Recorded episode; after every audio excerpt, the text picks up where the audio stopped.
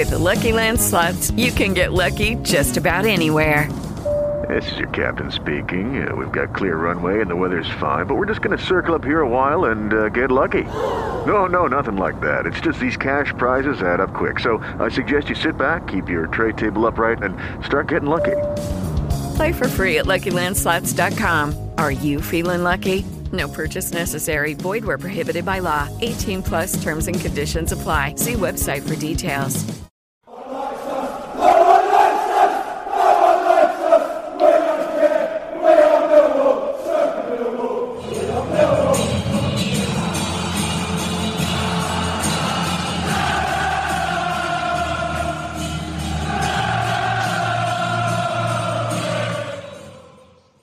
Breaking news this afternoon on the Millwall Football Club website is that they are pleased to reveal that it's a compensation package for season ticket holders which will allow them to watch all of the Lions' remaining 2019-20 fixtures on iFollow.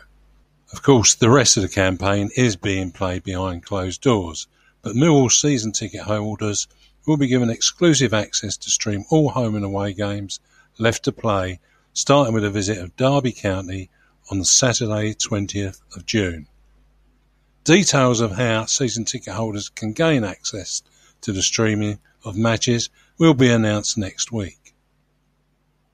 Fans who purchase match tickets for the home games against Derby and Swansea City, as well as for the matches away to Barnsley and Charlton Athletic, will be entitled to a full refund. These refunds will be issued as soon as it's logistically possible. The club will also offer supporters the alternative option to pledge their refund monies as part of a donation the Lions are making to Millwall Community Trust to assist them with its ongoing operations during this difficult time. The club placed on record its gratitude to fans for their patience, understanding and loyalty throughout. There will also be arrangements for those people who are not season ticket holders to watch the games on iFollow as well when they're not being covered on Sky Sports.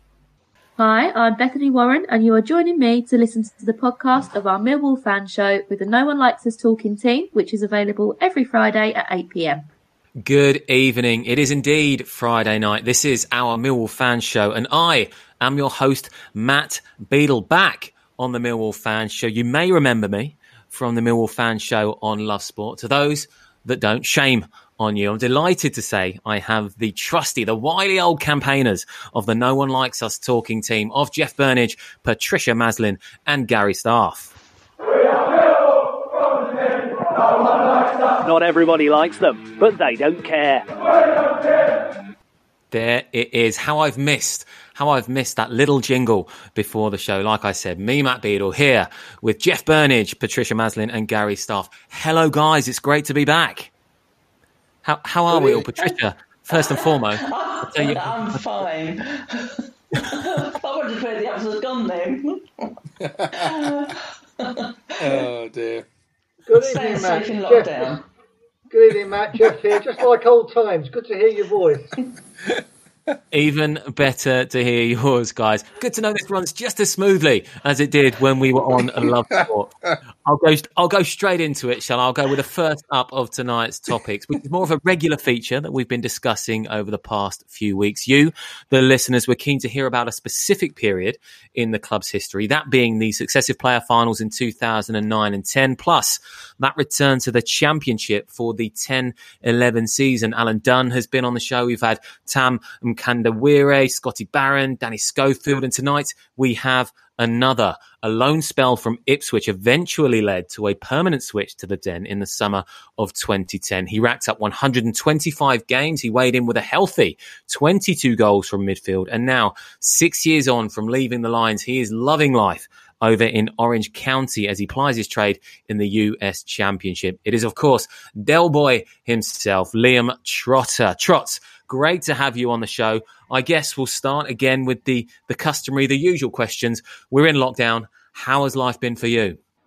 Thanks, Matt, for having me. Um, I've been doing okay, thank you. It's obviously a difficult time for everybody right now. It's a strange time, but you know, from a personal point of view, I, I've been I've been okay. You just kind of keep ticking over with a bit of fitness and keep yourself occupied. So, you know, I'd say I'm in I'm in a I'm in a good place mentally. Thankfully, nobody who's close to me right now has I'm in contact with the virus, so I can only be thankful for that. And you know, I'm just hoping that everybody else out there is is okay and, and feeling well.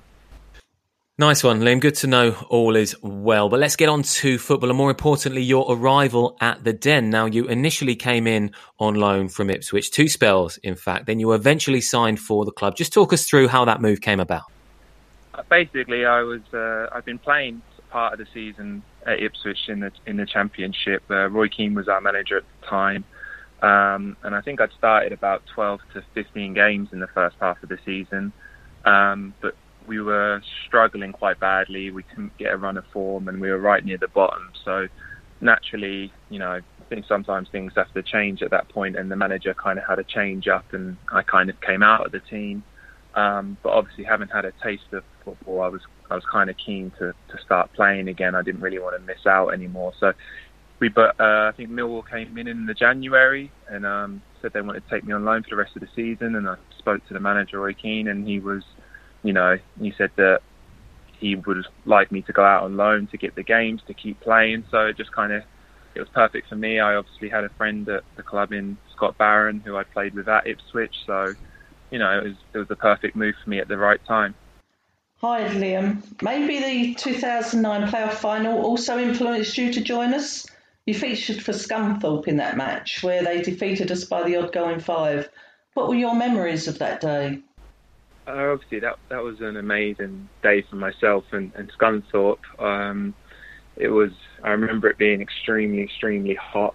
Um, I think, if I remember correctly, that was part of the reason I didn't start the game was because the manager said he wanted to play the other midfielder who was a super fit engine, and he said he wanted him to play uh, first hour of the game and then bring me on for the last half an hour. And at the time, I remember being very, very annoyed and disappointed. But in the end, I, I came on at 60 minutes, I think it was, and Millwall were 2 1 up at the time. And yeah. obviously, Scunthorpe went on to win 3 2. So it kind of, I kind of had to accept it because it worked out just how the manager wanted it to. But I remember obviously Gary Alexander scoring that amazing goal and just, you know, the whole atmosphere of the day. It was, again, very close friends with Scott Barron, so he was on at Millwall at the time. So I actually ended up that night with Scott I think we went out for a drink together. I was obviously in a much better mood than he was, but yeah, I remember it was my first real experience of a, a playoff final at Wembley, so it was an amazing day for me. Well, Liam, uh, that was not going to be your first and last Wembley appearance.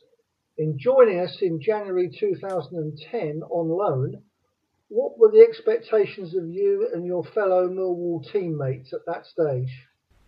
Um, I think there was a there was there was belief there. There was belief that having been to the playoff final the year before, I think when I signed, we were about, I think we were about ninth, eighth or ninth in League One, um, yeah. probably four or five points outside the playoffs.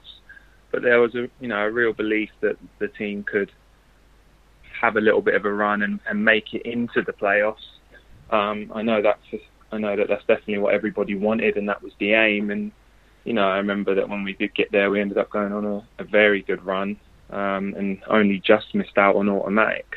So, you know, that was that was the goal. But I think in, as the season towards started to end, we started to really believe that we could be promoted automatically and, and catch. Uh, I think it was Leeds. At the end of that season, the Lions finished third in the league, one point off automatically promoted Leeds United, and set for the playoffs once again. What was the feeling missing out on automatic promotion by one point with a single goal difference? Um, I don't think it was because, like I said, when I arrived in January, our aim was only ever was to make the playoffs. I don't think you know automatic was really something that the team believed that we were going to achieve at that point in January, and then it wasn't until we went on such a great run. But then, having missed out, I feel that we kind of all were just we were we're a strong group mentally, and I think we just kind of all felt that we'd been playing so well that no matter and I think we had played pretty much all the other three teams who were going to be in the playoffs and won and beat yeah. them. So I think we were we were you know we went into the playoffs very confident that especially with the semi-final being, you know, having a second leg at the Den, that gave us more confidence. And then I think we believed that we could beat anyone in the final on the day. So I think we were we took it pretty well. I think it was just a case of okay, we didn't get the automatic. Let's get back to training and let's finish the season off right. So in high spirits, uh, you headed into the playoff semis, a two-legged affair. What are your memories of those two games?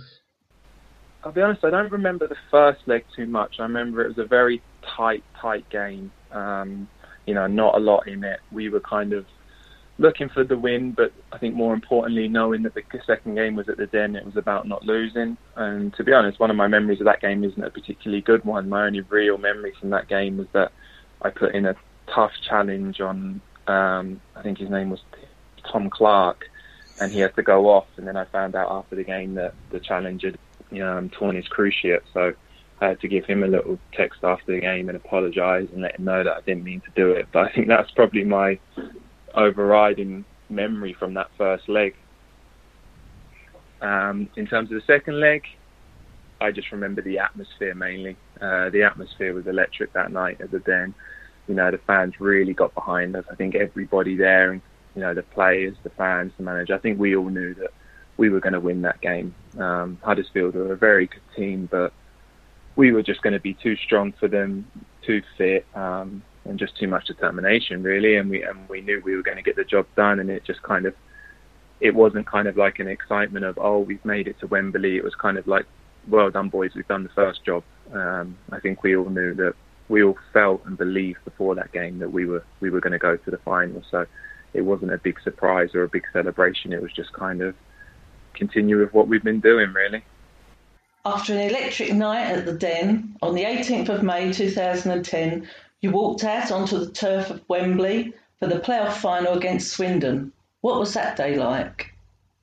A few things stuck out in my mind from that game. It was, you know, probably first and foremost, I remember Charlie Austin's miss. I remember being directly behind him as he was running through on goal and thinking, oh no.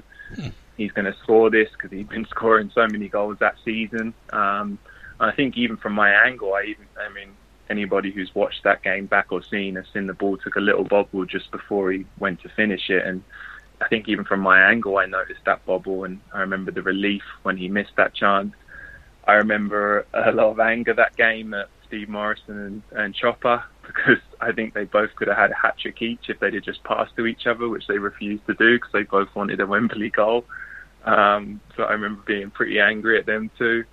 I remember Shaun Batt running himself into the ground to the point that he nearly had to crawl off the pitch. Um, and then I remember the, the atmosphere again, the fans, everyone being behind us. And I remember that it was just a game that, again, we really truly believed that we were destined to go up that year. I think we just believed that we had too much for any other team that we were going to go up against. And ultimately that proved the case. So it was just kind of a day of you know reinforcing the belief that we'd had in ourselves for the last three or four months.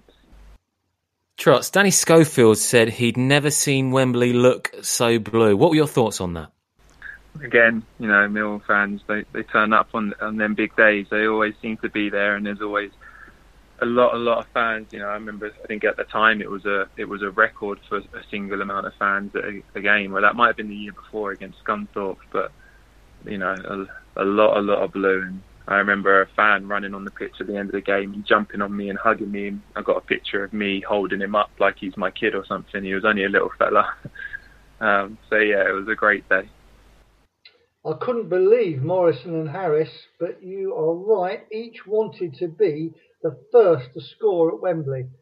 Unbelievable. But thankfully, Robbo did.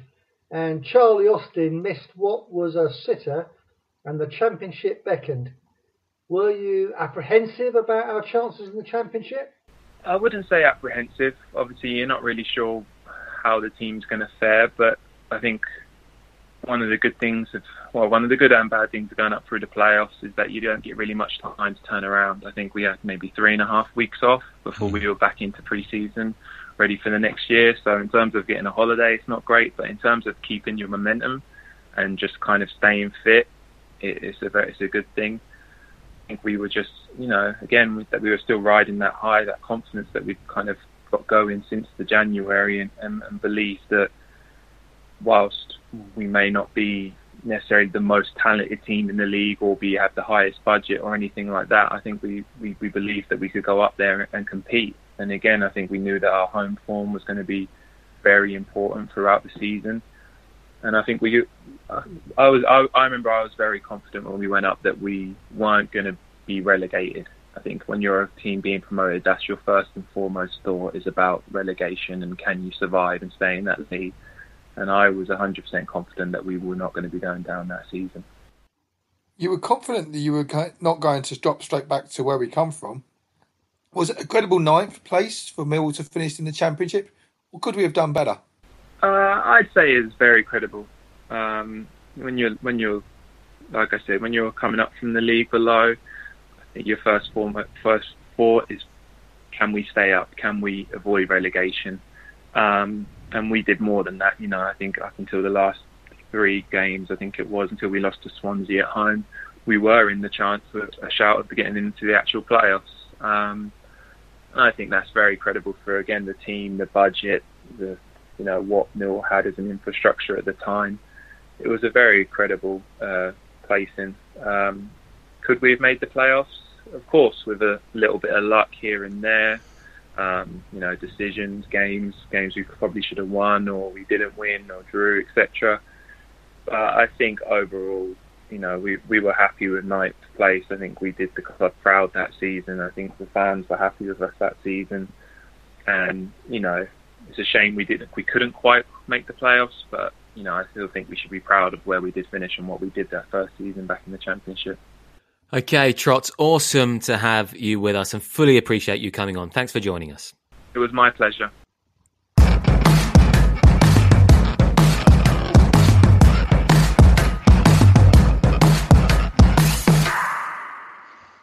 Bethany Warren here again. Thank you for listening to our show.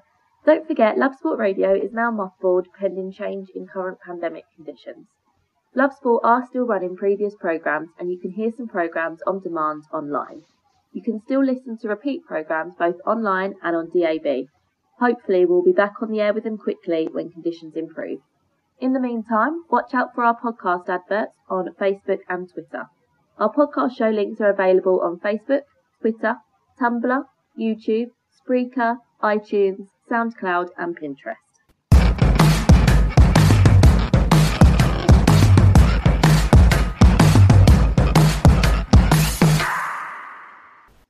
Right then, it is the official Nolu Talking review of Millwall's top 20 goal scorers of this century, as produced by Bringing Stats Alive Football, who you can find on Facebook and who produce fantastic visualizations of statistics. This week, we have the second of four players on 17 goals, sitting in joint 15th position. It is the splendidly named Danny Salvatore Ernest Dichio.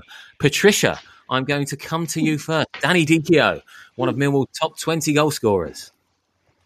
Yeah, I've really enjoyed watching Danny. Big towering centre forward. I think he's about six foot three.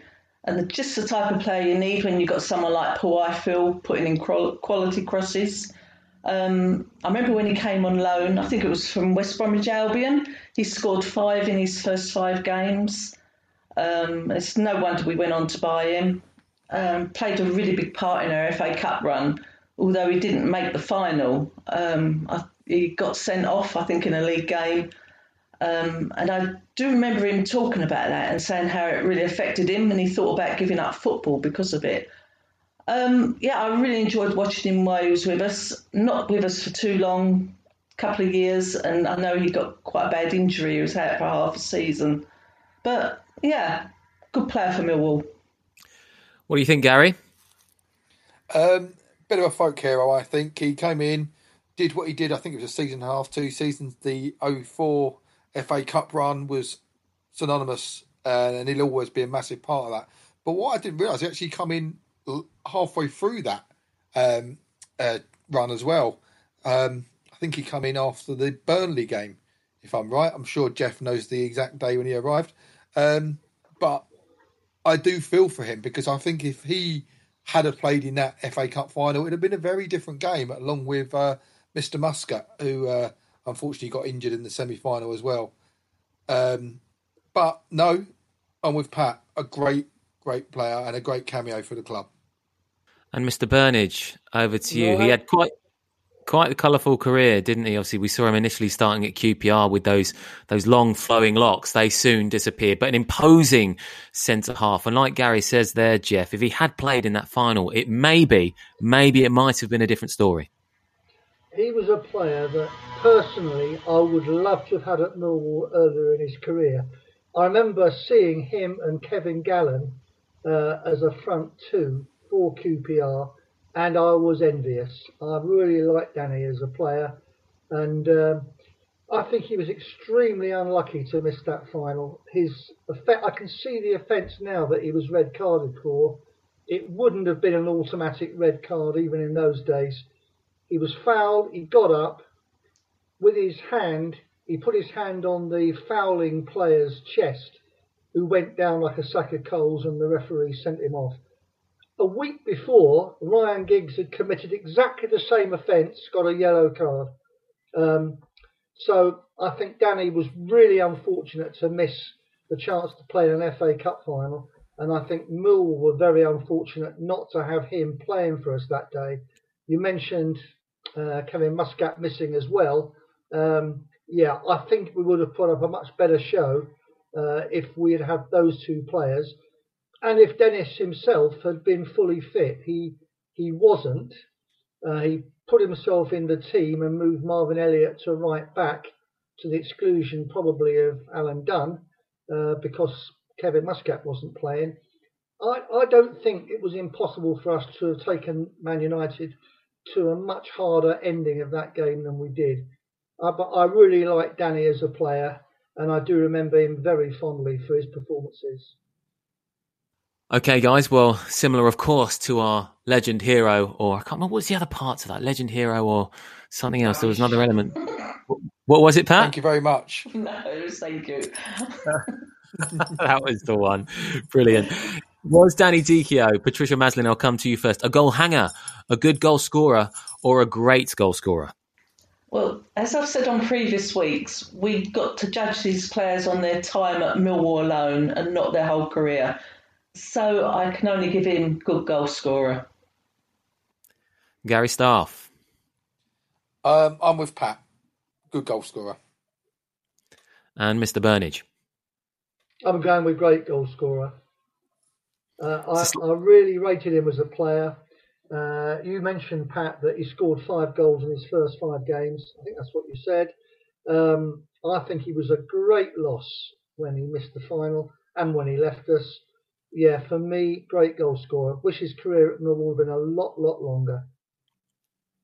There we go. Unsurprisingly, a split between the three. Good to see that things never change. Danny Dichio there, one of the, the top goal scorers of Millwall's 21st century history. We're going to move on now and talk John Berylson. Last month, the Millwall chairman responded to questions posed by fans and a video was released on the club website. Over the past few weeks, we've discussed his responses and we shall now switch our attention to the third of those questions posed. That being just this. When can we realistically expect to see more plans of the revamping of the stadium and surrounding areas? With thanks to the club for these responses, let's hear what John had to say. Working away at this for 15 years, 14, 15 years now, and this is uh, this is the best position we've ever been in. We're trying to finalize a lease with the uh, with uh, Lewisham as we speak.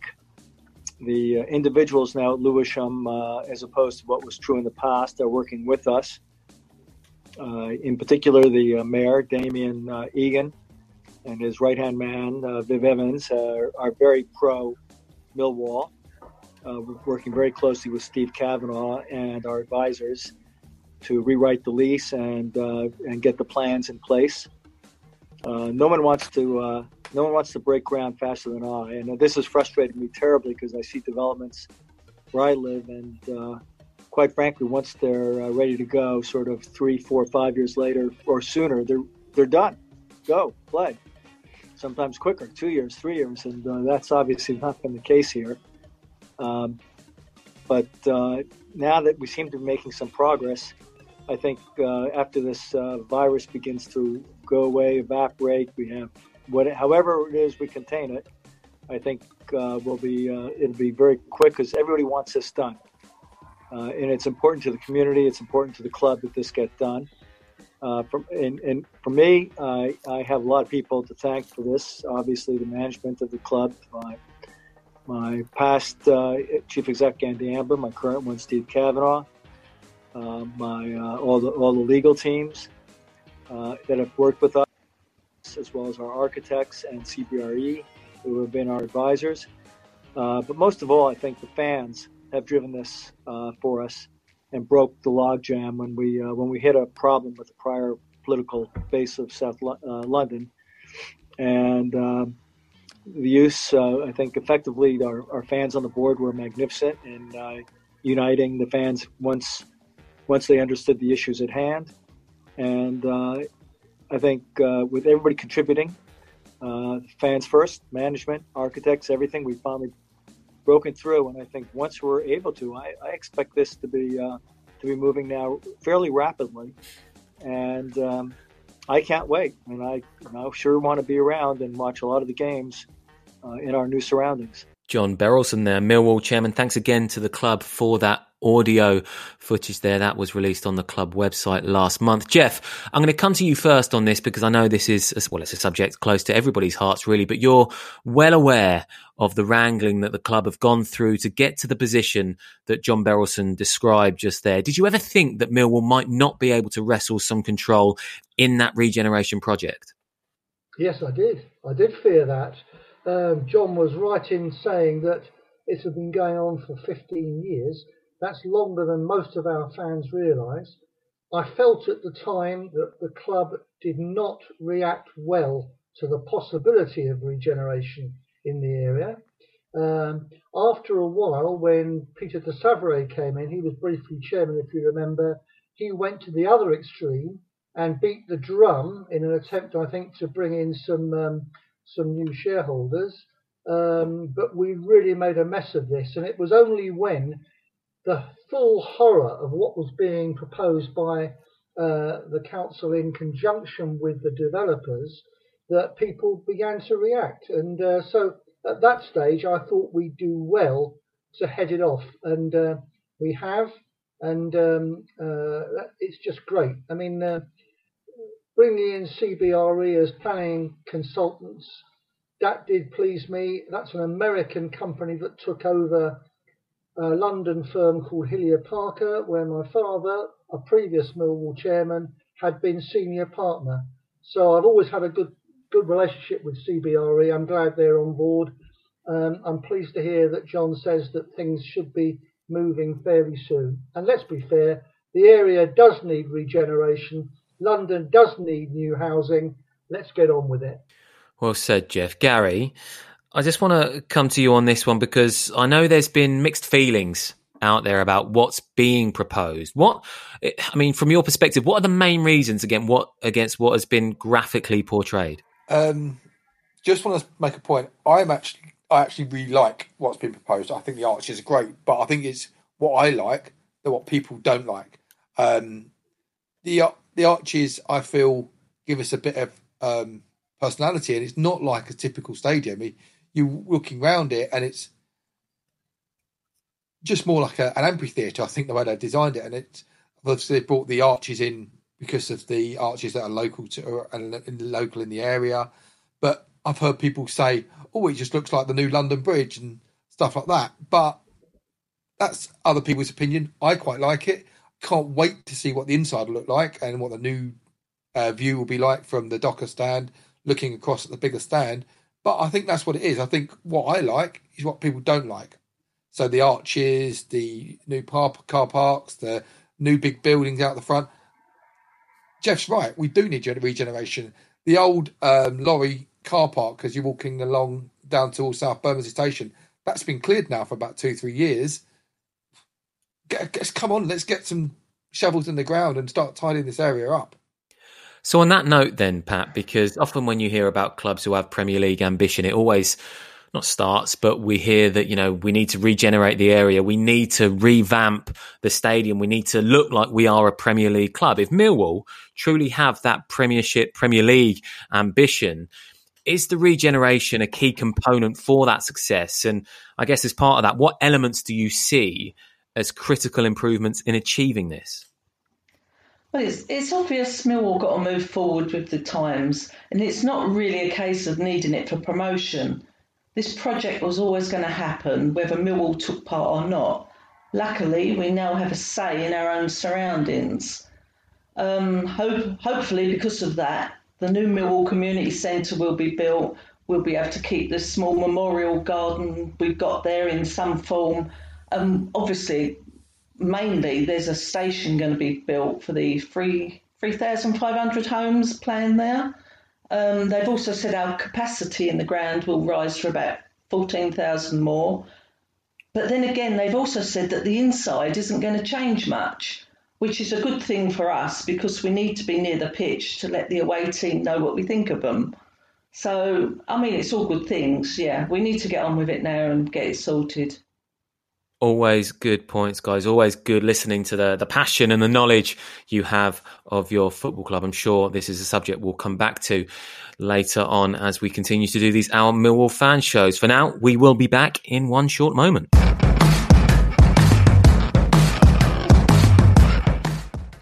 Hello, Eamon here. Great to have Matt Beadle hosting for a night.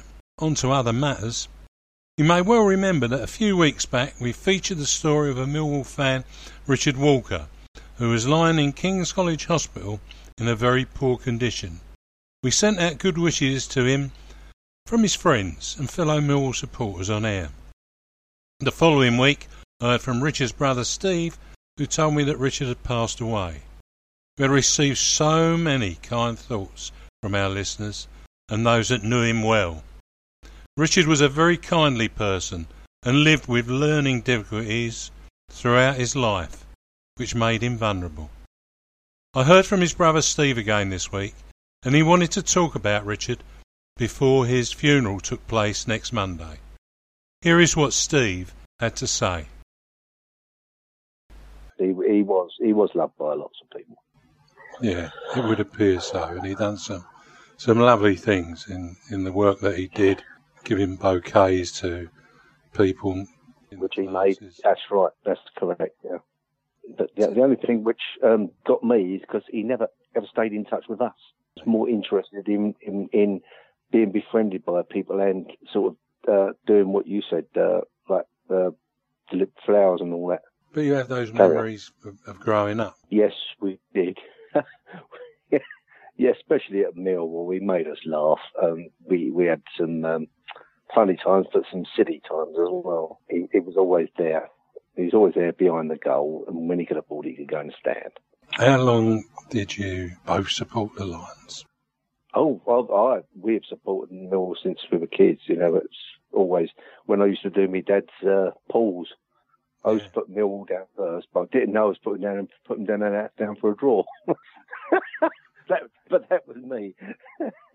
Obviously, don't want to put them down for a draw. I want to win, but but I've always been absolute normal all my life. Same as Richard as Terry, my other brother, had a, had a time at West Ham when he was younger. Bless him. But he came up to Millwall in the end. Peter, the other younger brother, always been Millwall.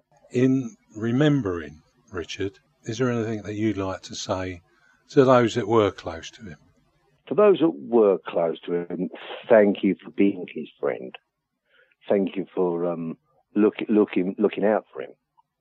You know, thank you for letting him be part of the community, which really really humbled me because he he want he wanted love and friendship, and he got it through Millwall and through his um, social friends in Camberwell where he lived.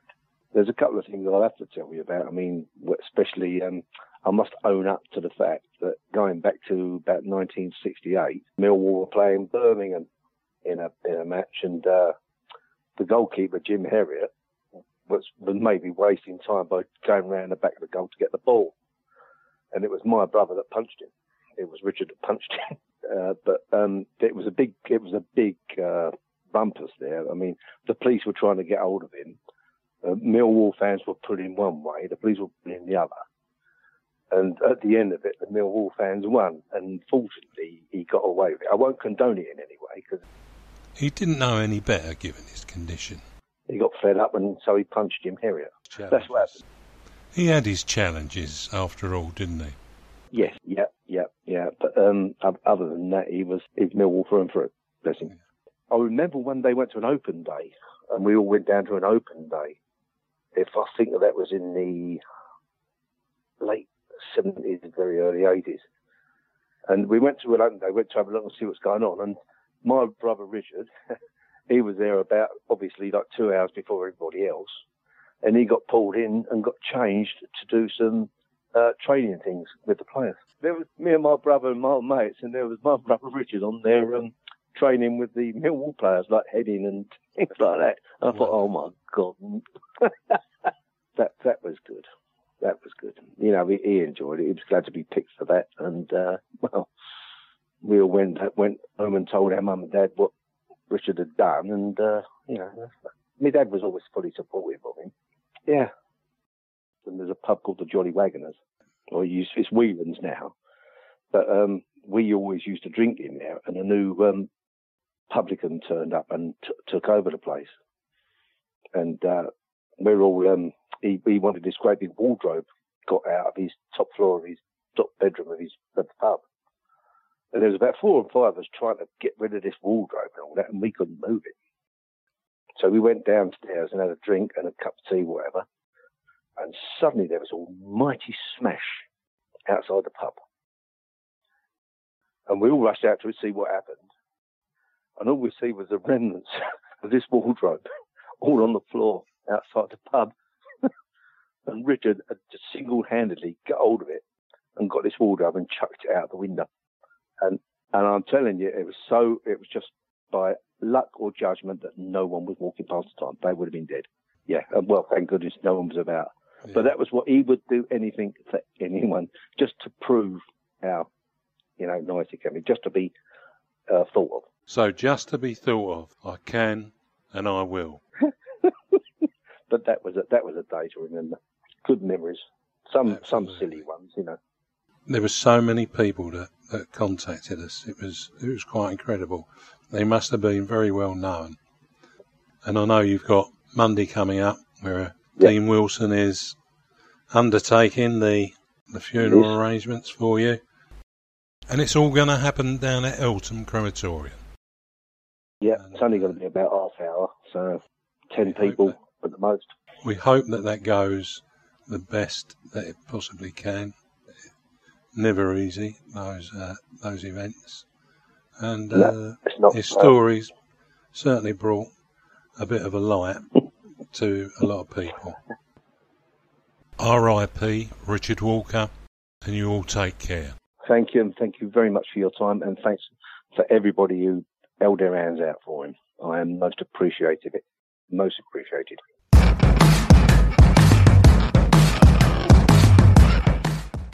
Okay, there have been a good few of the Millwall family who have sadly passed during this period, and both our team and our listeners express sincere condolences to their families and friends. Now, the original track of what follows was played on the show for Richard Walker by the nurse at his bedside in King's College Hospital.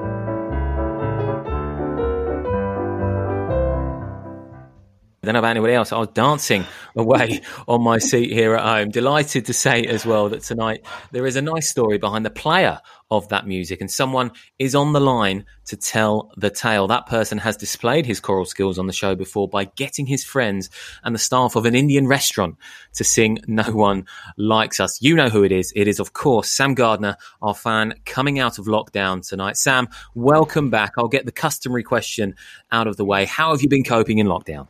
Hello, hello, good evening all. Um, yeah, um, to be quite honest, um, as positive as can be, really, I decided to come and uh, isolate down with my mum and my sister.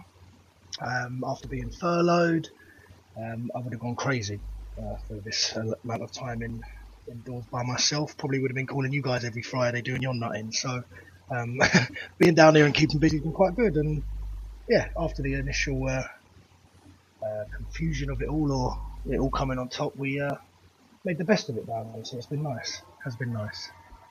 Hello, hello, Sam. It's Pat here.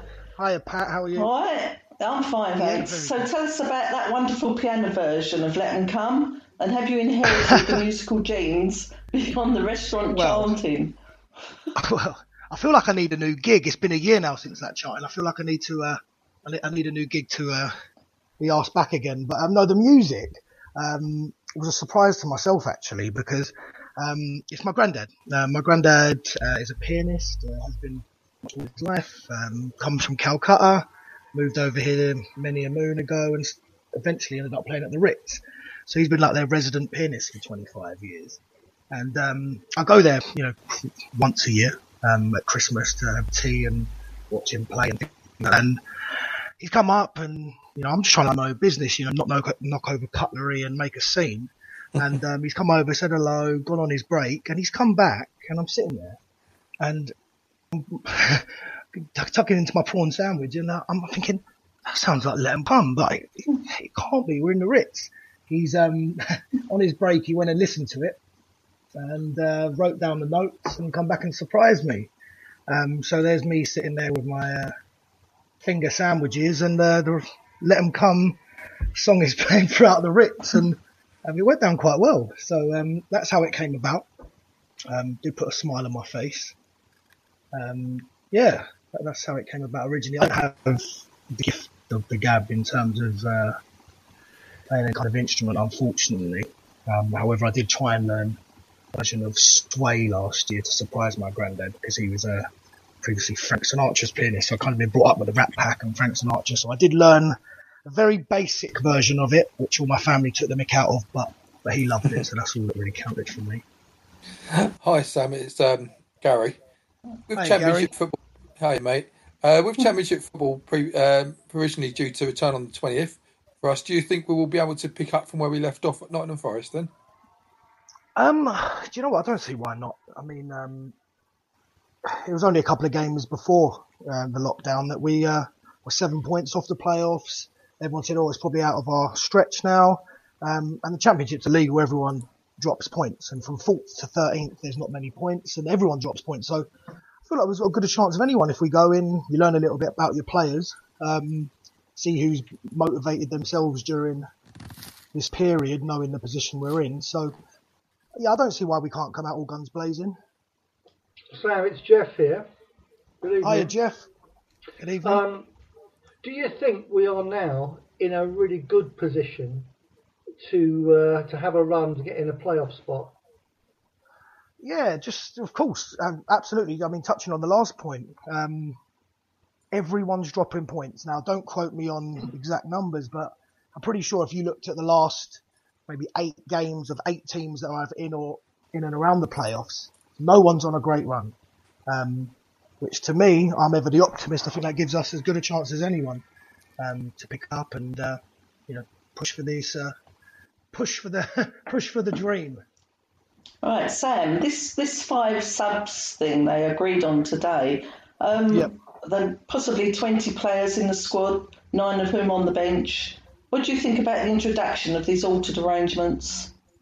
Um, do you know what? I um at first didn't really seem to faze me. Didn't think it'd affect us. But when I think about the uh, size of our squad, um, perhaps could be a small hindrance to us. But um, we don't have a choice. So I mean, everyone's everyone's in the same boat, if you like. But I did think the only thing that would maybe put us in a different boat to some of the other clubs with bigger budgets um, and bigger squads is that we may lose out on that front. But you know, I, I don't think it'll have a huge impact, to be quite honest. I suppose, um, Sam, the idea is that if we've got to fit a lot of games in a short period, they don't want to overload the same 11, same 16, uh, same 18 all the time. But um, of the nine games we've got left, what games do you think might present us with the, the toughest challenge to get the points we need? Personally, I think the first game. Um, I mean, you know, with our home record, um, I know it's not as good as this season, but um, I think if we can go in, make a statement on the first game back, I'm not sure the date, the 17th, 20th, along those lines. If we can go out there, make a statement, then I believe that'll be the most difficult game. If, if we go and lose this game, you know, everyone starts to all of a sudden not get on the back, but starts to be a little bit pessimistic. Uh, yeah, that, I think that could be an issue for us. But I think the first game for a lot of clubs is going to be important. Go and show um, that the lockdown hasn't affected uh, you know, the club's ambition and goals, really. Will the lack of um, crowd be something that the team will miss, as it's often uh, yeah, definitely th- this man? Is, yeah, this is partly why I said that in the last point because um, there, there, was a stat leading up to um, Fulham a couple of years ago when we na- nearly made the playoffs that when a full when there's been a den that's either I think 85 or 90 percent full, the big games, you know, the Leeds, the Charltons, the playoff games, big cup games, we'd lost one in 21 or something along those lines. Granted, we lost to Fulham that day, but we should have been 3 0 up at half time. So, yeah, that, that, I, I think it will have a big effect. But that's why I say if we can go out and make it not an issue on our first game, go and win a game against Derby in front of it, uh, no crowd, then hopefully it doesn't have an effect. But I can see it being, um, perhaps used as a bit of an excuse if, uh, if we don't make it, because let's face it, a packed den, which the last few games would be, it's not an easy place to come and get a result. So, yeah, that's uh, my thought on that one. Sam, great having you on the show as always. Thank you for coming on. Great to hear your granddad play. Regards to your mum, Jackie, of course, a favourite of this show, and I'm sure we're going to hear from you again in the not too distant future. No worries. Nice to speak to you. Have a good evening. Bye, Sam. See you Bye, later. Sam. Bye. Lovely stuff. Sam Gardner there, our fan coming out of lockdown tonight.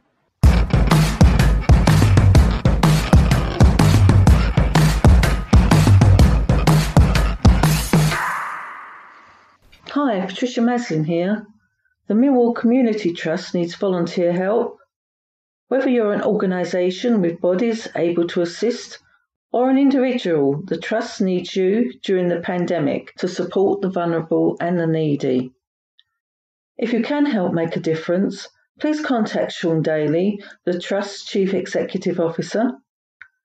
You can contact him by phone on 07 958 027060. Once again, that's 07 958 027060. Or you can contact him by email sdaly, that's S D A L Y, at millwallcommunity, all one word, dot org dot uk. I'll repeat that S Daly, spelt S D A L Y, at millwallcommunity, all one word, dot org dot uk. Thanks again if you think you may be able to help or you know someone who might.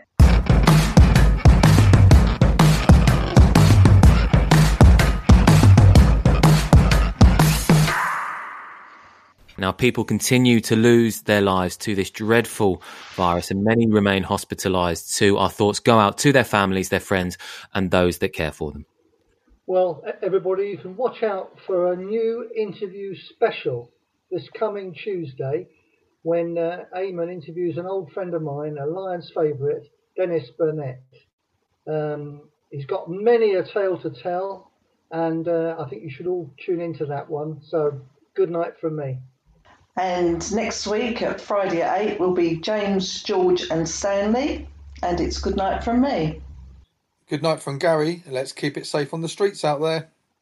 Indeed. And that is all from me, Matt Beadle. Great to be back on the show. Thank you very much for having me, guys. It's been nothing but a pleasure talking to you again. Thank you to the listeners too. Until next time, it is good night from me.